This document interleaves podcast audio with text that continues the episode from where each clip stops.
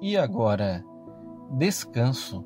Mateus, capítulo 11, verso 25 a 30. Venham a mim, todos vocês que estão cansados de carregar as suas pesadas cargas, e eu lhes darei descanso. Sejam meus seguidores e aprendam comigo, porque sou bondoso e tenho um coração humilde, e vocês encontrarão descanso. De todas as cargas que podem sobrecarregar a alma, Jesus aponta para o fardo imposto pela religião como sendo a principal. Jesus relaciona o cansaço da humanidade às pesadas cargas que carregamos em nosso interior e não em nossos ombros, pois, por maior que seja o cansaço físico, ele pode ser aliviado com algumas horas de sono e boa alimentação. Mas o peso que aflige a alma só pode ser aliviado pelo coração humilde e bondoso de Jesus. Na tentativa de aliviar a culpa dos erros e pecados pela autojustificação, a religião e os seus mestres tornam a vida das pessoas insuportáveis com a imposição de leis e rituais que são impossíveis de satisfazê-las plenamente.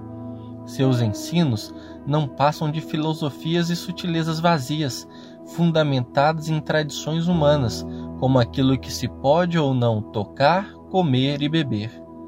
Os mestres da religião impõem doutrinas e mandamentos humanos que, apesar de terem aparência de sabedoria em falsa devoção, falsa humildade e severidade para com o corpo, de nada adiantam contra o pecado e a culpa que ele produz.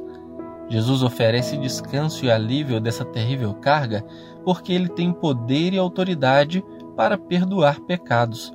O seu convite para o descanso vem da libertação da nossa natureza pecaminosa por meio da fé no grande poder de Deus, que pela ressurreição perdoou todos os nossos pecados e anulou a conta da nossa dívida com os seus regulamentos que nós éramos obrigados a obedecer.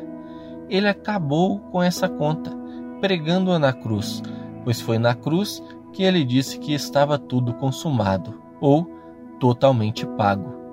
O convite bondoso de Jesus nos revela que se o nosso coração nos condenar, Deus é maior que o nosso coração e tudo conhece.